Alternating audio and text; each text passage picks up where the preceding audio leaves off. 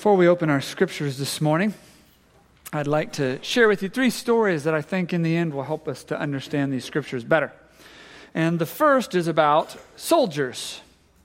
Earlier this year, three naval rear admirals, Michael Miller, Terry Kraft, and David Pimpo, were uh, booted out of the Navy for a scandal that cost the United States $20 million.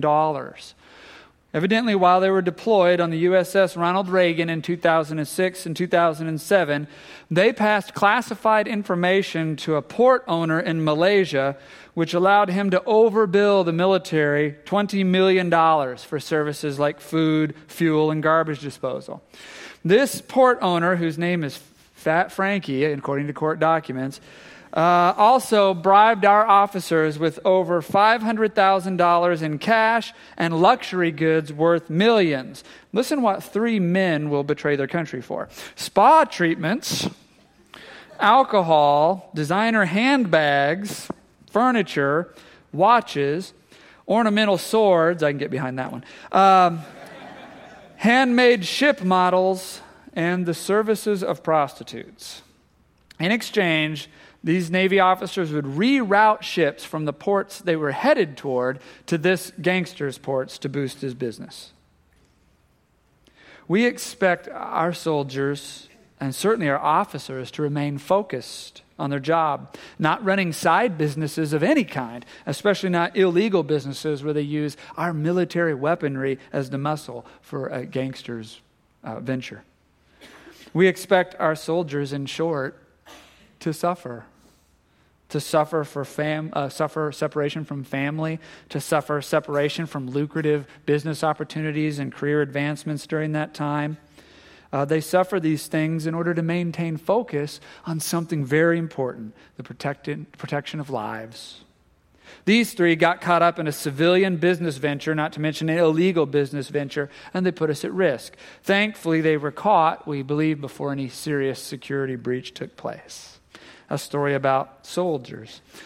Here's a story about an athlete. In 1996, bicyclist Lance Armstrong was diagnosed with testicular cancer that had spread to his stomach and brain. His uh, survival odds were placed at less than 50%. However, within three years, he began winning major cycling victories, and they dubbed him an American saint on a hero's journey.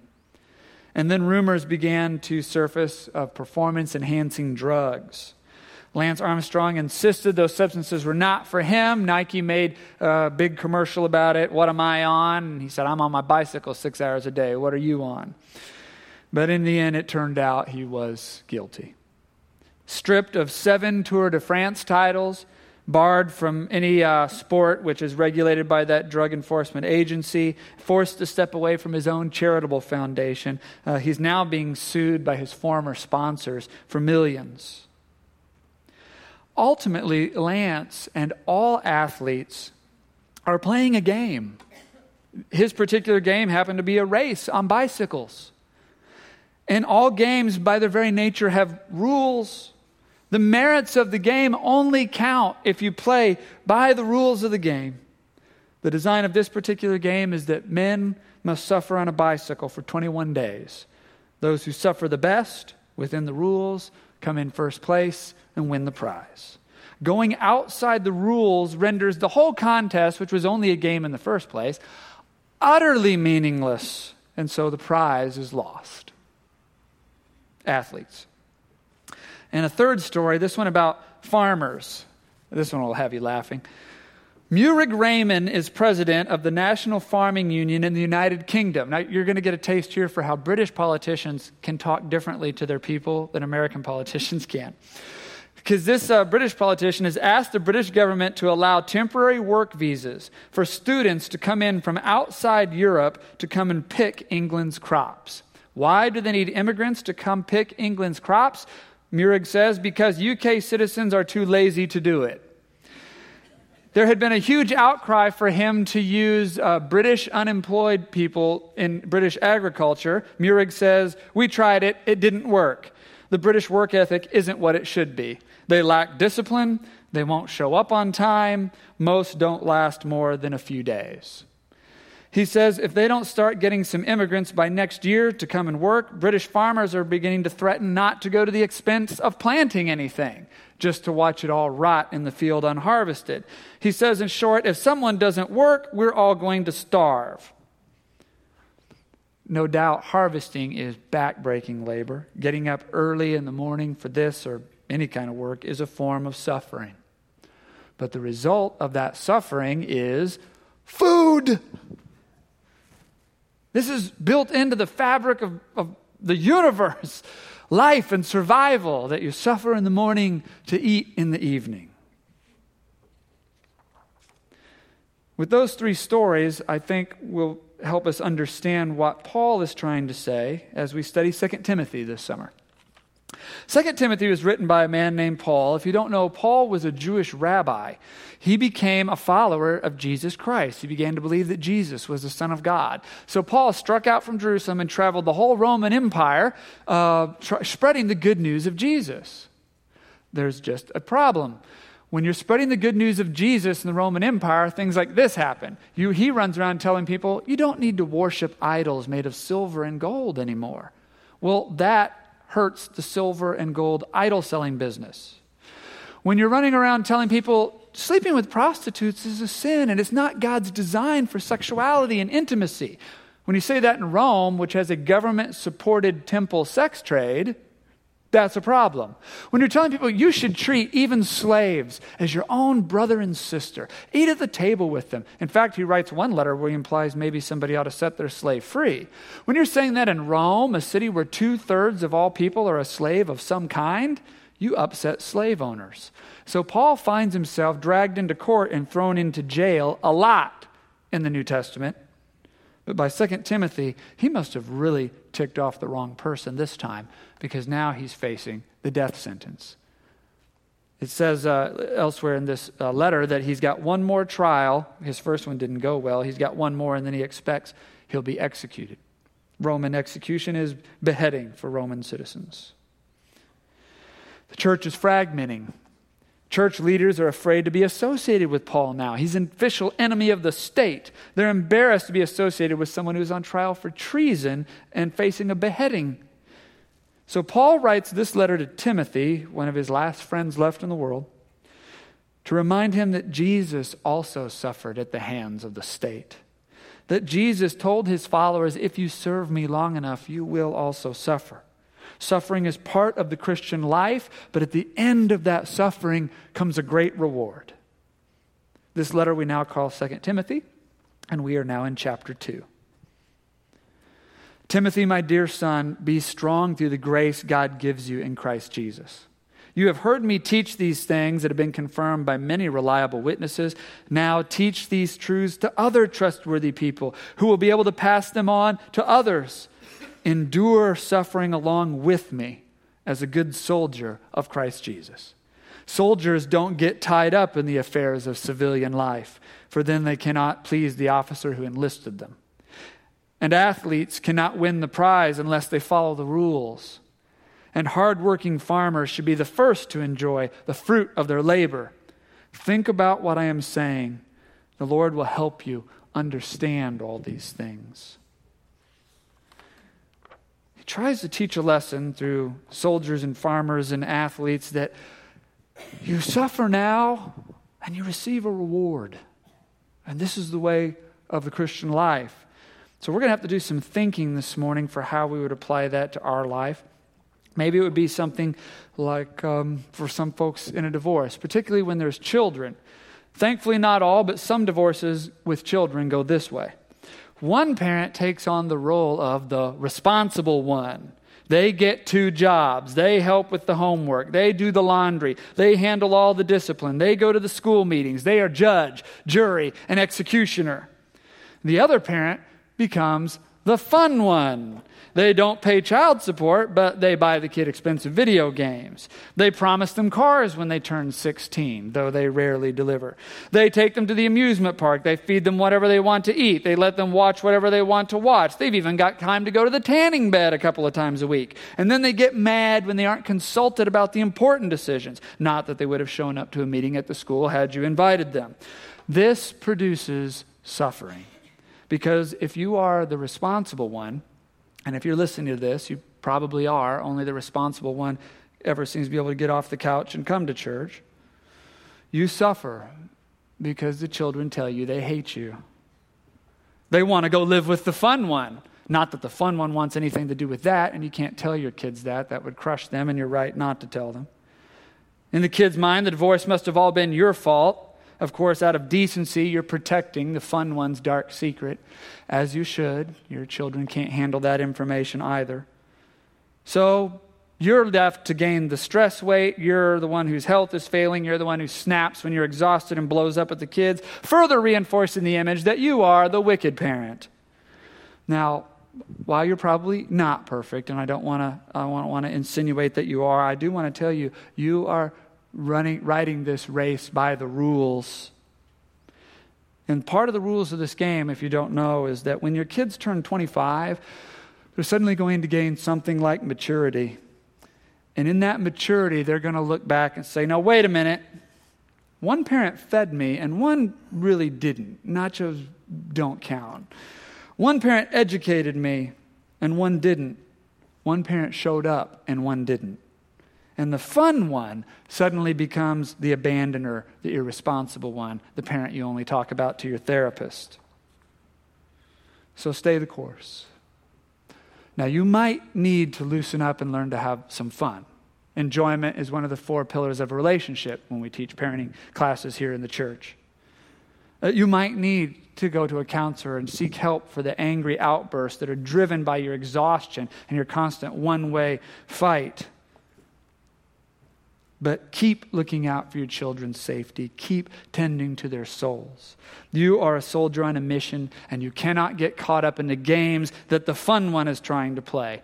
You are an athlete running the race by the rules. Now, I know the fun one has won seven Tour de France's with the kids while they're adolescents and teenagers, but I'm telling you, all of those medals will be stripped away once they're old enough to see what's really been going on. And it's better yet, in that moment, if your kids are able to say, and all that time, my mom never told me anything bad about my dad other than that I should love him. And all that time, my dad never really said uh, anything bad about mom, even though she must have been putting him through hell. You don't need to throw the fun one under the bus. They're doing it to themselves. All the better if you don't participate. You are a farmer planting now and harvesting a crop of suffering. But from your kids' mid 20s until the day they die, you will have their heart. They will feast at your table. Chapter 2, verse 1 Be strong through the grace that God gives you in Christ Jesus. If God is on your side, who can be against you? So don't turn to the ways of the distracted soldier or the cheating athlete or the lazy farmer. We have to find ways to apply that in our lives. So I pray the Spirit this morning is giving us all where could we suffer now and face it in exchange for the reward to come? Maybe you're depressed. You know, when you're depressed, you don't have the strength to get out of bed some mornings. You don't have the desire to do anything you used to love. You don't have the desire to do much of anything. You know there's help, or supposed to be, but you just don't feel right going after it. Is it going to be pills? Is it going to be therapy or counseling? Oh, why should you need that? And what good could it do? And then come the darker temptations drugs, alcohol, isolation, suicide. Wouldn't it be easier just to let it all crumble? While it's true that you are sick, and it's also true that you did not bring this on yourself, it is also true that you cannot give in to self destruction. That cannot be the plan God has for you. Only the world believes that God has no purpose for you. Only a selfish person believes they can destroy themselves and not deeply hurt all the people who love them and depend on them. Only a lazy person stops working when the work gets hard. Soldiers, as a matter of fact, when they are hurt, call for a medic if that's what's needed. Whether you're sick in the body or, or sick in the mind, it's no different. I know our culture has a different stigma if your problem arises from above the neck. But as a biologist, I'm telling you, all the organs everywhere are all made of chemicals and water. And if they're not working right, there's a variety of ways to help. Call a medic if that's what it takes. Athletes finish the race. Even if there's no hope of winning, you finish the race. Athletes keep going. You don't get to collapse into your bed and let them fire you. You don't get to medicate your pain away with drugs and drink and loneliness. Farmers plant their crops and they pray for rain, not knowing if it comes. For in the same way that you woke up one morning in this drought of depression, some other morning, maybe soon and maybe not soon, you'll wake up and there may be a new rain in your life and something growing, but only if you kept planting, even in the drought.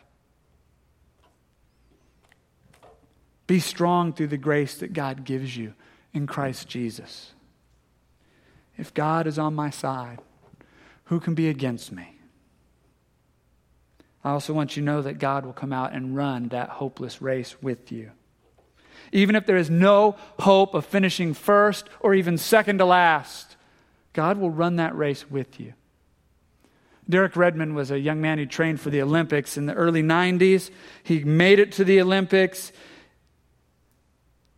started out the race, and at about the halfway point, ripped a hamstring, collapsed in agony. But he thought, I came to the Olympics. I'm going to cross the finish line. By the time he got enough resolve to stand up and do that, the race was over. But he starts running. Dad burst out onto the track to run with his son. He waves off officials, he pushes aside security guards. In this, I want you to see a picture of someone running a race. There's no hope of finishing, but you got to keep running. And the father comes out and runs it with you. In this wasteland where you are, there is a crack in the door ahead, and you can see light. If God is on our side, who can be against us? So don't turn the ways of the distracted soldier or the way of the cheating athlete or the way of the lazy farmer.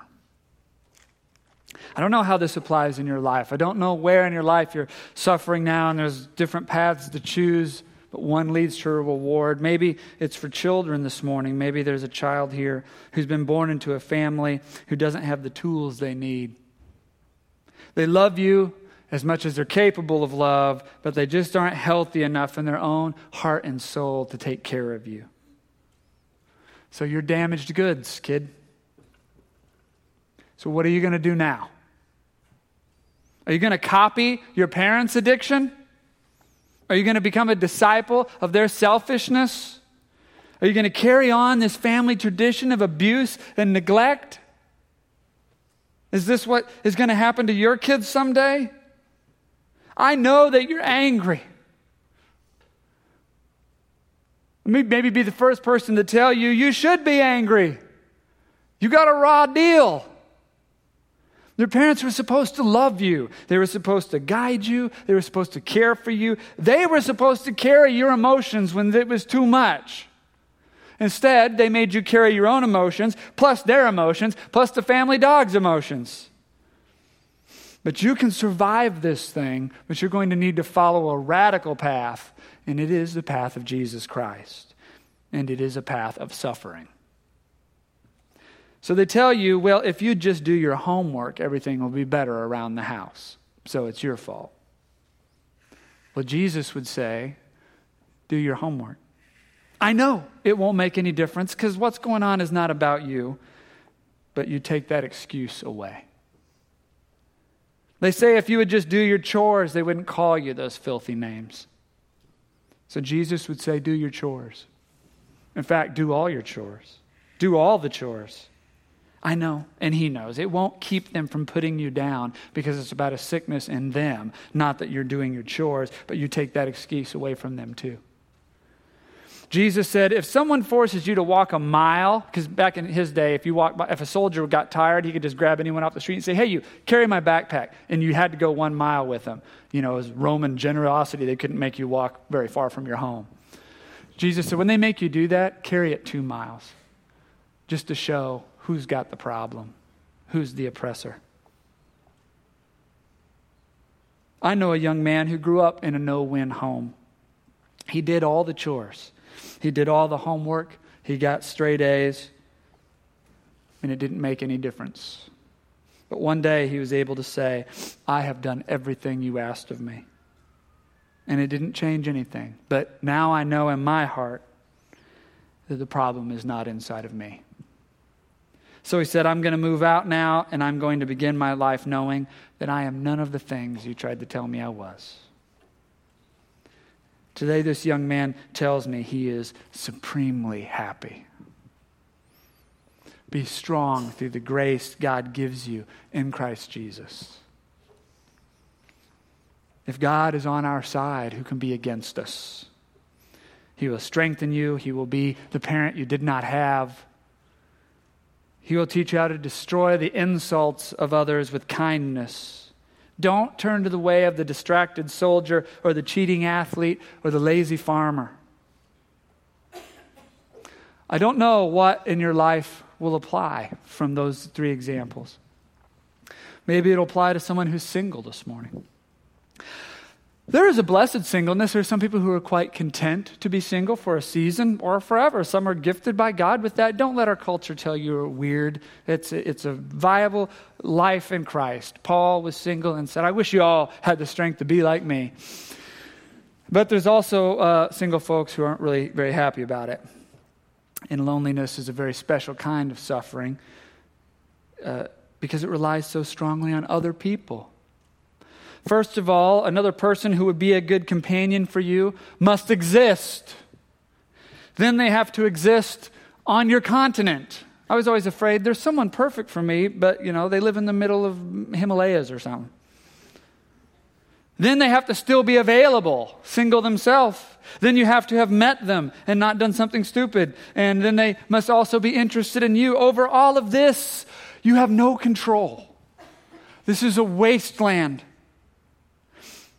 If you're a Christian, you have to throw on an extra layer of complexity that this person must also be a follower of Jesus. This is all too much to bear. And I have known dozens and dozens of Christians who feel this waiting game is hopeless, and so they take a detour. I think they imagine they're just going to pull off the Christian highway for a time and get back on at the next exit. But somewhere on that outer road, they start going places to meet people that they never would have normally gone. They get sexually involved outside of marriage. They reach out to people who are just a little bit Christian, kind of. I mean, well, their grandma's Christian, sort of. They have a short, fiery, passionate courtship followed by a non existent engagement. And when they get, try to get back into the flow of Christian traffic, they find their new spouse grabbing the wheel and stopping them. Because whatever it was they were looking for when they left the path of Jesus, what they found was the type of person who wouldn't have stayed with you unless you're willing to compromise your sexual morals. Someone who rushed you through to marriage before you even had the chance to notice. This person has no work ethic. This person lies a lot. This person has a borderline personality disorder. This is also someone who has very little use for God and even less for the church. Painfully, these people learn an awful lesson that there is, in fact, something worse than being alone.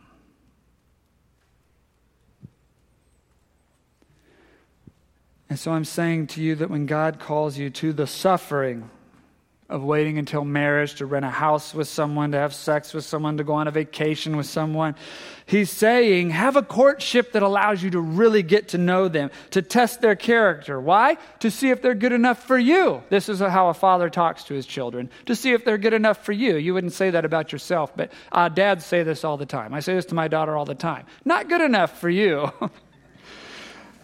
Does this person work? Does this person treat their parents well? Do they have any friends left? Are they very good friends? Don't associate, he says, with drunkards and fools and liars and schemers. Don't associate with people who weren't dedicated to their faith before they met you. He didn't say this to torture you, he said this to save you.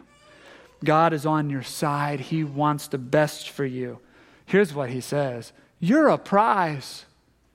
Take another look in the mirror. You're not desperate.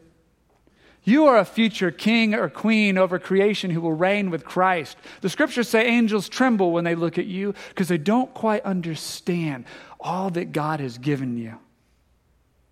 Anyone would be lucky to have you. So hold your chin up and put on patience for one more day, even if you have to wait for years. You're only getting stronger and smarter and healthier every year your value just goes up and up and up. Verse 7 The Lord will help you understand all these things. Be strong through the grace that God gives you in Christ Jesus. There is a crack in the door through which you can see light. He's preparing you to be a good spouse. He's preparing a good spouse for you. Don't turn to the ways of the distracted soldier, the cheating athlete, or the lazy farmer. As for Timothy, who received this letter, I believe he did go to Rome. I believe he worked courageously for Christ. Also, as predicted, he did suffer. If you turn to a different book of the Bible, Hebrews, at the very end, where they're just giving some updates, the very second to last verse, uh, third to last verse, he says, I want you to know that our brother Timothy has been released from jail. He did suffer. But I believe he won the prize. He completed the mission. He harvested the crop. May we all follow in the footsteps of Timothy and the footsteps of Paul and ultimately the footsteps of Jesus himself. May we complete our mission. May we compete for the prize. May we join the feast at the harvest. If God is on my side, who can be against me?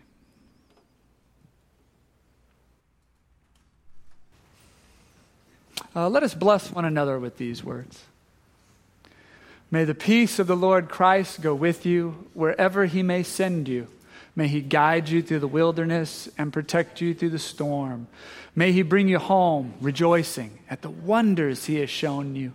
May he bring you home rejoicing once again into these doors. In the name of the Father, and the Son, and the Holy Spirit. Amen. And go in peace.